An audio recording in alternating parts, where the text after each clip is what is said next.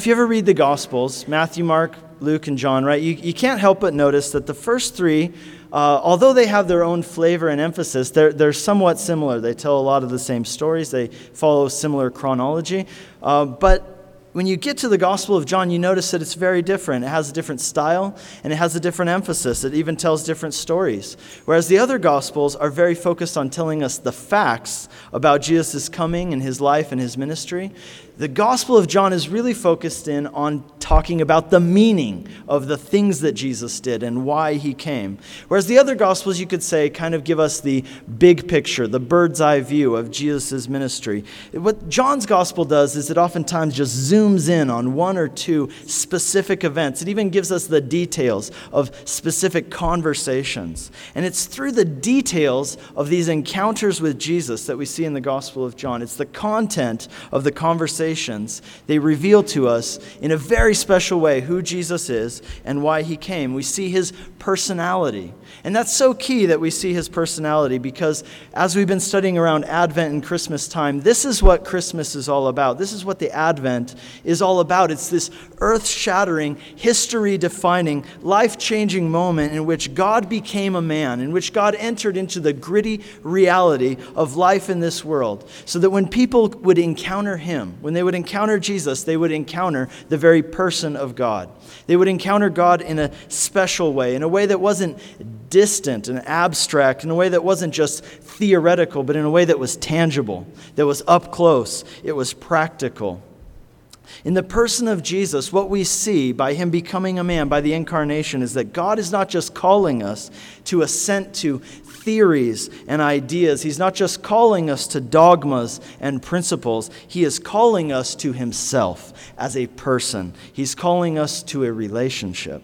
So, here in John chapter 2, the, the first 11 verses, what we see here, this is the very first miracle that Jesus ever performed. He comes out, this is his coming out, his first statement of who he is and why he's come. And there are three key elements to this story that I'd like you to see. Three key elements. Number one, we have a symbol of joy.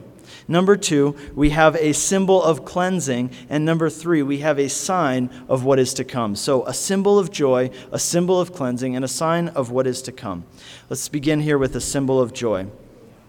So here's the scene. Jesus and his disciples, they've been invited to this wedding feast in the town of Cana. This is in the region of Galilee. This is the area where Jesus grew up. And, uh, and you know, you can really tell a lot about a culture by looking at the way that they do special events, especially weddings and funerals and things like that. And really, this is something which really defines a culture. It changes based on uh, every given culture. You'll see they have different traditions about weddings and, uh, and funerals and major events. Now, in the West, in America in particular, right, we have a very individualistic culture, extremely so. And we tend to see ourselves as detached units, right? No strings attached, right? Like maybe we had some family, but basically, we're all just individuals standing on our own. That's how Americans tend to view ourselves, right? Uh, detached units. We find our identity and our value in our individual achievements and our personal accomplishments. And so in America, our, our weddings even reflect that who we believe we are, right? So we have things like drive through wedding chapels. We have things like, uh, you know, eloping. People elope to have destination weddings. Here in the state of Colorado, you don't even need to have a, a, wedding service, right? You can just fill out the paperwork and send it in in the mail. I mean, why would you want to spend all that money on some big expensive gathering? Because after all, your wedding is just about you and that special someone. It's not about all those other people, right? In America, we tend to have smaller weddings. Uh, and we invite close friends and close family members. But in non Western cultures, like the one in which Jesus grew up, kind of the setting for our story here, uh, what we see is a is culture which is much more communal, right? That people find their identity not in their individual achievements, but in their community that they're a part of. And so for a communal culture, a wedding is a community event. You know, the last, uh, the first few years that I lived in Hungary, one of the ministries that uh, we did was an outreach to international medical students. In this town we lived in, there was a big medical university, and there were students from all over the world studying there, and it had an English program. And so, one of my ministries, I would teach a church service on Monday nights, and we had about 50 or 60 uh, medical students from all over the world, uh, mostly you know, from the Middle East, from Africa, and, and the most of them were from India. So, over the years, I made a lot of Indian friends. When I got married, the best man in my wedding was an Indian guy. His name was Naveen. And when Naveen got married, I was the best man in his wedding. And at Naveen's wedding, okay, let's say this. In my wedding, there were, we invited 120 people, right? Because that's what we could afford. At Naveen's wedding, there were 600 people in attendance, right? So here I am at this wedding. I'm the best man, and uh, there's 600 people, and I am the only white guy. I'm not kidding. The only white guy. I looked out, there was, I think I saw a Korean lady. And uh, so I'm up there giving my speech, and and of course, I made a lot of white guy jokes, which, you know, are very popular with the Indian community. They like to laugh at white people. So as I'm uh, giving my speech, I'm looking out over this crowd, 600 people, and I see this guy out there. I'm like, hey, check it out, another white guy.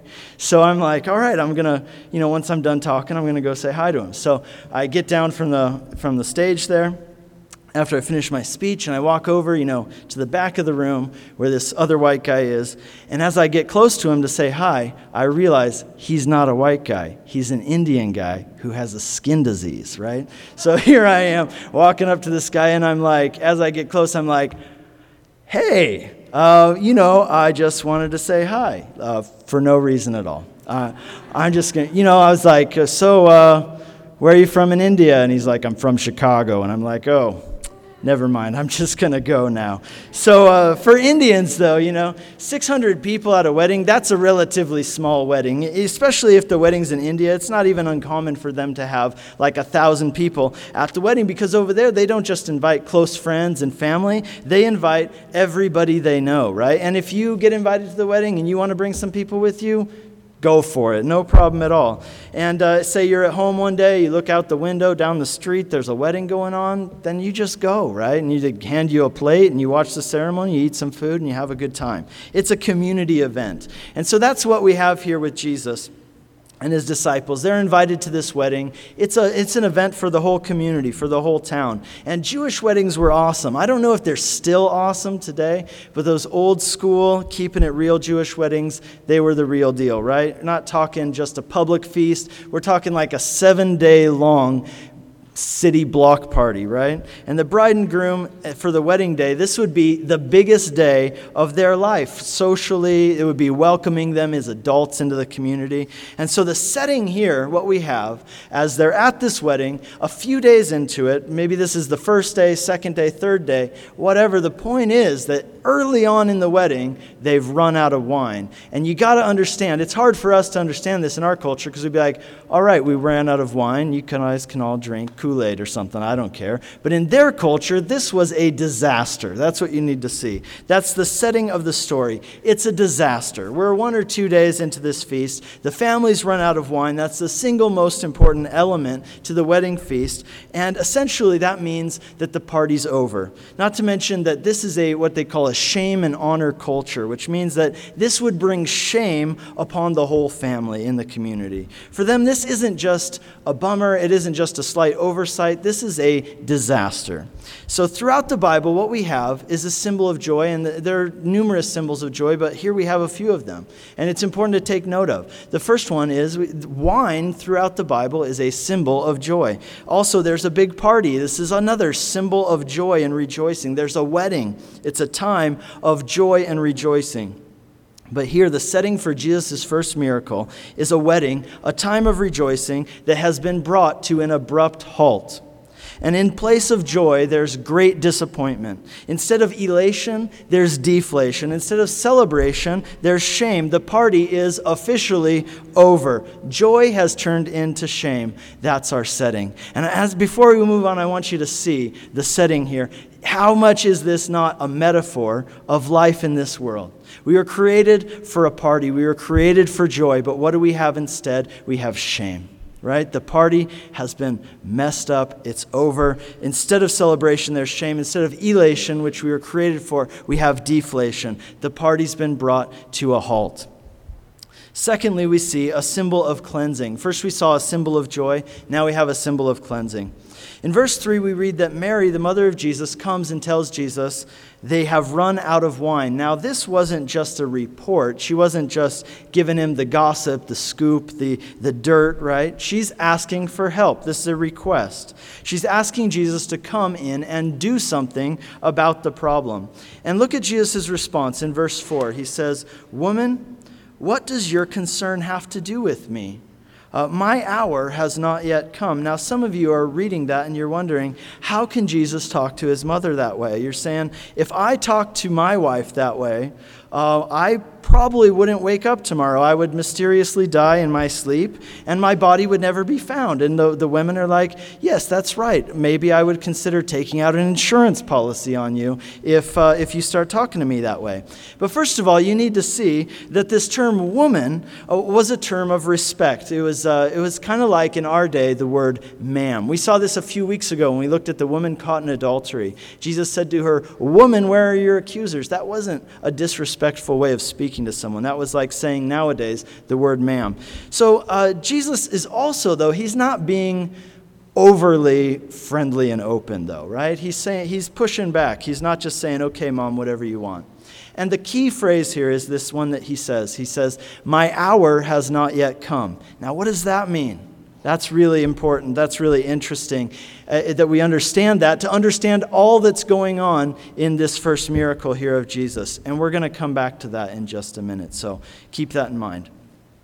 But Mary tells the servants, do whatever he tells you to do. Now, these, did you know that these are actually the last words of Mary recorded in the entire Bible? This is the last word. This is the last thing Mary has to say to us before she stops talking to us in the Bible, and this is the last word she says. Whatever Jesus tells you to do, do it. Now, that's some good advice, let me tell you, for all of us. If Jesus tells you to do something, you should do it. But you know what? That's a lot easier said than done. And I realize that even as I say this, right? If you look at some of the things that Jesus said, he, he makes these statements about radical generosity. He makes these radical statements about love and forgiveness. He makes these statements about radical devotion to God above all else. And you realize quickly as you actually look at the words of Jesus that to actually do everything that Jesus said is no simple task. And, and these are the last words we have recorded by Mary. Uh, whatever he says, do it. So in verse 6, we read that Jesus instructs the servants to take these six stone jars, which were used for Jewish ceremonial purification, and they're to fill them with water. So these guys do it. And then Jesus tells them to draw out some of the water and serve it to the master of ceremonies. So they do. And now this water has become wine, but not only wine, it's become excellent wine. Now, try to put yourself, though, in their shoes for just a moment. Jesus didn't tell them what he was doing. He didn't explain this to him. He didn't say, All right, guys, this might sound a little weird, but here's what I'm doing. I'm going to take this water, we're going to turn it into wine, it's going to be awesome. No, he doesn't tell them what he's doing at all. He just tells them what to do. And notice this Mary uh, had told the servants to obey Jesus, and they do. They obey Jesus, even though they have no idea what in the world he's doing. Uh, in spite of whatever skepticism or reluctance they might have had, they fill these ceremonial stone jars with, with water, and they take a big glass of it and serve it to the master of ceremonies. But it was as they obeyed that they saw a miracle happen right before their own eyes. And I want to tell you that that's how it's going to be in your life as well. That God oftentimes isn't going to give you the full picture right away. He's not going to tell you, well, this is what I'm doing here. This is what I'm working on. This is what's coming around the bend in your life. This is what I'm preparing you for. No, he's just going to tell you what to do. Take this step, do that, love them, forgive, do that, let go, those kind of things. And as you obey what he tells you to do step by step, you will see miracles happen. And we see that throughout the Bible. Think about the, the feeding of the 5,000. He's got this small amount of food, and he says, All right, just go start passing it out. And they could have argued, they could have said, This is not enough, right? These guys could have said, If I give a glass of purification water to the master of ceremonies, I think he's going to kick me out, right? That's a weird thing to do. But it's as you are obedient as you are obedient, in spite of whatever skepticism or reluctance you might have, in spite of whatever doubt you might have as to the effectiveness of what He's telling you to do, I encourage you to do it because as you do, you'll see God work in mighty ways in your life right before your eyes. Here's one thing I want you to think about why is He using these pots, right? Why would he use these pots, which were for ceremonial cleansing? I mean, think about it. They've run out of wine. Probably there had been a lot of wine, and a lot of people showed up. Probably they had tons of wine, and, and if they ran out, that means that they had containers that they had the old wine in. So, why doesn't Jesus just rinse out those containers? Wouldn't that make more sense than using these pots, which were for a specific use, for ceremonial washing? For a religious ritual. Why does he use these pots? It, this was actually, I want you to see this, this was a strange thing that Jesus was doing. In our day, this would be kind of like if you're at a wedding reception and you run out of iced tea and you're like, you know what, we should really make some more iced tea. And people hand you a bunch of iced tea pitchers and you say, no thanks, I'm going to go make it in the baptismal. People would be like, well, that's weird because that's what this was. This was weird. It was a strange place to choose to make some more beverages. Uh, the, the more you consider it, though, the more you realize that Jesus didn't just choose this ceremonial cleansing pot because it was the only thing available. It wasn't just because this was the only thing he had on hand. This was for the purpose of making a statement. That this was something significant that Jesus was saying by using those pots for that purpose. So, what is Jesus doing? What is he doing? Here's, here's part of it He's linking joy and cleansing. He's linking joy with cleansing. So these pots were generally used for ritual cleansing. Old Testament Judaism was full of rituals and sacrifices, and they all pointed to one thing that there's something wrong with us. That's what they were all about. They all pointed to the fact that there is something fundamentally wrong with you, and there's something fundamentally wrong with me. We have a deep spiritual need. The point of all these cleansings, these washings, these sacrifices for atonement, for pardons, the whole point was this there's something wrong with you. There's something fundamentally wrong. God is holy and perfect, but you are flawed. You are stained. There is something wrong with you. There's something about you that needs to be washed clean. There's something about you that needs to be covered up. And we all feel that, right? Why do we work so hard, right? Why do we overwork? Why do we try to prove ourselves all the time? Because all of us know that there's something about us that's wrong. There's something about us that needs to be cleansed, that needs to be covered up. Uh, otherwise, we understand that we do not match up with the holy God. And that's what all the rituals of the Old Testament spoke of. So here's the picture before we move on. Jesus puts takes these pots which are for ceremonial cleansing and he makes wine in them so that the party that was ruined can start back up again so that the shame which has come on these people can be removed, so that the festivities which have stopped can continue once again. So we have a symbol of joy, then we have a symbol of cleansing, and we see that somehow these two are linked. And that brings us to number three, our final point a sign of what is to come. Now, think about this. This was the very first miracle that Jesus ever performed. Not only was it a miracle, but verse 11 tells us that it was more than a miracle. Verse 11 says that it was a sign, it signified something. It says there in verse 11 that it was through this miracle that Jesus first revealed his glory, his true identity to others. In other words, through this miracle, Jesus makes a statement about who he is and why he came, right? But think about this. And have you ever really considered this? Why was this Jesus' first miracle? You know, I mean, why not something else? He did so many different things, but why is this his first miracle? Here he is, the Messiah. People have been waiting for him to come for thousands of years, and now here he is. And you'd think that he would burst on the scene and do like a David Copperfield type of thing, like make the temple disappear or something awesome like that. But instead, here's what he does he's at a wedding and he turns water into wine. Why? So the party can continue. It's good wine, but still, this is his first public statement of who he is and why he came. And he doesn't heal a sick person, he doesn't cast out a demon, he doesn't feed the hungry. No, in Jesus' first miracle, he turns water into wine in order to keep the party going. That's Jesus' big statement of who he is and why he came. John said this was a sign of why he came and who he was. This is his big statement I came to get the party started again. I came to take away shame and to restore joy. And maybe you say, hey, I thought that Jesus came in order to humble himself, in order to empty himself, in order to lose his glory and be rejected and go to the cross and die in our place. Isn't that why Jesus came? Well, yes, he, he did come to do all those things, but this gives us some perspective. Why did he come to do all those things? Why the suffering? Why the sacrifice? Why the loss? Why the pain? Why all of it? It was for a purpose. And it was all a means to an end. All the suffering.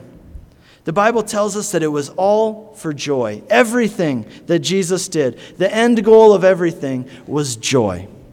It says in Hebrews 12, 2, that it was for the joy that was set before him that Jesus endured the cross, scorning its shame.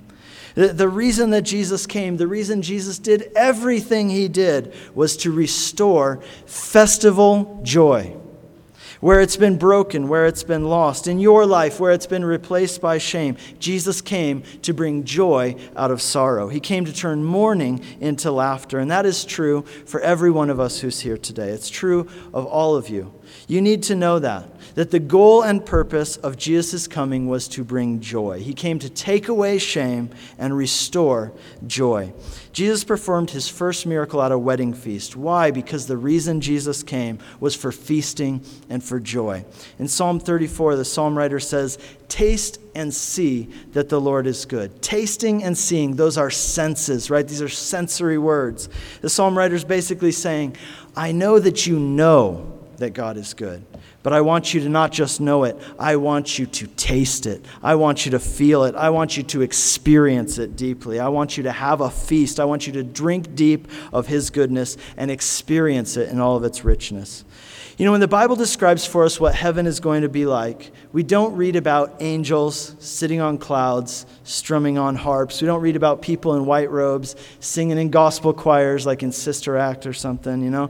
We don't read about just people sitting around in mansions, bored out of their minds because it feels like eternity, because it is eternity, right? But that's not what we read about. When we read about uh, heaven, the Bible describes it many times over and over as this great feast, right? Like this wedding feast, this big party full of food and drink and festivity and joy.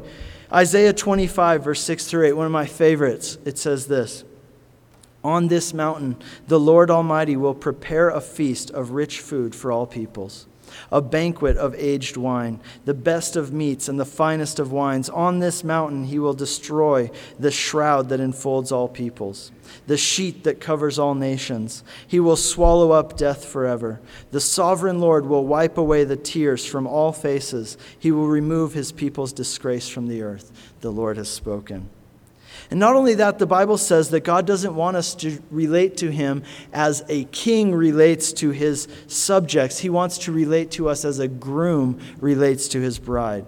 And so all of history is building up, we read in the Bible, in the book of Revelation, it all ends with this great wedding feast of the Lamb. That's what Jesus came to accomplish. That's what his birth, his life, his death, all of the suffering was all for so that we could become the bride of Christ, the people whom God loves, the people on whom He places His love, to whom He's faithful, the people He chooses for Himself to finally be united with Him.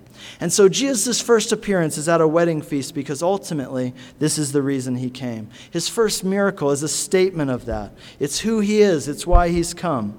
But in this first miracle where Jesus turns water into wine, he also gives us a sign of how he's going to bring that about, how he's going to do all those things that he hopes to do, how he's going to bring about this feast to end all feasts. It's a sign of how he will remove shame, how he will restore joy, how he'll get the party started again. Do you remember what Jesus said to his mother? I said we'd come back to it, right?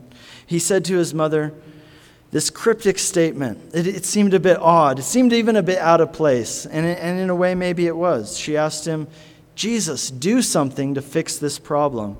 And his response was, My hour has not yet come. What's he talking about? Why is he saying that? If you read through the Gospel of John, what you'll notice, if you read carefully, is that Jesus refers to his hour on numerous occasions. And every time he uses this phrase, my hour, which is coming, my hour's coming, every time he uses this phrase, he's always speaking about his death. My hour has not yet come. His statement, his hour, is the, the moment of his death on the cross. And so get the picture here. Jesus is saying to his mother, she comes and says, Jesus, we need some more wine. And he says to her, Why are you telling me this? It's not time for me to die yet. And you're like, What? This, this doesn't fit, right? Why? Well, what's she asking him? She's asking him to intervene. She's asking him to get the wedding feast started again. Can you come? Can you remove the shame of these people? Can you restore joy to these people? And in response, Jesus says, Don't you know it's not time for me to die yet? Isn't that a strange response? How does that fit? How does Jesus make this jump from his mom asking for wine in the moment to him talking about his death in the future? Well, think about what she's asking him to do again. Remember verse 11, it told us that this miracle was a sign, it was a signifier, it was a symbol, it was a foreshadowing, it embodied all that Jesus came to do, everything that he is and what he came to do. He had come to intervene. He had come to get the wedding feast going. He had come to remove shame and joy. And so here's Jesus, and he's at this wedding feast. And as his mother asks him for help, he just looks at the scene there, right? at this wedding. And what he's seeing is an earthly example, a picture of everything that he has come to do and accomplish. And as he does, he looks at the bride and groom, but he looks past that bride and groom. He looks to his own bride. Right? He looks past that wedding at Cana and he sees the wedding for which he came. He has his eyes on something else as he looks around that wedding that day, as he hears this need for intervention, this need for the party which has stopped to get going again, this need for shame to be removed and joy to be restored. He has his eyes on a different wedding feast. He has his eyes on something which is yet to come. And he's thinking about what he is going to have to do in order to make that happen, in order for that feast to happen. He says to Mary, Yes, I can bring joy to the world. Yes, I can bring guilt out of shame. Yes, I can bring joy out of sorrow. But in order to do that, I'm going to have to die. And it's not time for that yet. And so, Jesus, as a sign of what is to come, he tells these servants to fill up these jars, which are used for ritual cleansing, and to make wine in those jars. And think about this it was as the people drank from that wine, which was made from the water of ritual cleansing, that joy was restored, and the wedding feast was saved, and shame was removed. Three years after this, at another feast, as they shared in the, the Last Supper, Jesus would take a cup full of wine and he would say to those disciples who, who had witnessed this first miracle three years earlier, and he would say to them, Take and drink. This is my blood, which is poured out for you, for the forgiveness, or poured out for many for the forgiveness of sins. So here we have wine, this symbol of joy in the scriptures, but it's also a symbol of something else that Jesus gave us the symbol of Jesus' blood, which was shed for us. Do you see the picture? Do you see it coming together? The ritual cleansing that the Old Testament required people to do, it, it forced them to acknowledge the fact that they were unclean that there was something wrong with them. But that's not all it did. It, it never, well, I'm sorry, but that is all it did. It never solved the problem. It just made you acknowledge the problem, it made you aware of it. All of us know deep down that what's fundamentally wrong with us, the source of our shame, the root of our brokenness, is not something we can fix with any outward solution. There's no amount of success, there's no amount of accomplishment that can take away the sense of shame that we all have deep down inside. There's no outward solution, there's no human relationship that can fix the inward problem we have because it's a problem of our heart. And so here's Jesus, and he declares, I have come to restore joy. I have come to take away shame, and here's how I'm going to do it. First, you got to acknowledge that there's something wrong. But once you do that, I'm, I'm shedding my blood for you so that you can be cleansed, so that you can be pure on the inside, right? Drink deep of it. The first miracle that Jesus performed, it was a sign of what is to come. When Jesus would die on the cross in our place so that by his blood we could be made clean, not just outwardly, but inwardly, so that we could drink deep of the salvation and we could taste and we could see his goodness now in part. In your situation, even if you're in sorrow today, now in part, and in the future, in fullness in eternity to come. One writer put it this way. Speaking of this text, he said, Jesus sat amidst the joy of the wedding feast, sipping the cup of his own coming sorrow, so that all those who believe in him can sit amongst the sorrow of the world, sipping the cup of coming joy. Right now, we're going to have the band come back up, and, uh, and we're going to worship some more. And we're going to take communion. We have the table set up right over here. Every time we take communion together, what we are doing is we are remembering, we are celebrating, and we are declaring the gospel. We're declaring it to ourselves, and we're declaring it in the world. By taking the communion, you are declaring that you believe that the death of Jesus Christ on the cross, that by it you are saved and you are cleansed from your shame, that it's been removed, and that through him you have received a new identity. So, whether it's your first time today or your 500th time, I encourage you, sharing communion with us, and by doing so, make that statement that you receive the forgiveness of sins, that you receive the cleansing of your shame, that you receive the restoration of the joy that Jesus came to accomplish for you on the cross. As you partake in communion over these next few songs, remember those things. And as you do it, remember this also that this is a foretaste of the feast that will end all feasts, the wedding feast of the Lamb. We get to take a foretaste of that this morning. Would you stand with me and pray? Lord Jesus, we thank you for your blood shed for us. Lord, we thank you that your blood, Lord, is able to cleanse us of our sin. Lord, it's able to cleanse us from the source of our shame, Lord, and by doing so, it's able to restore joy. It's able to welcome us into the wedding feast of the Lamb.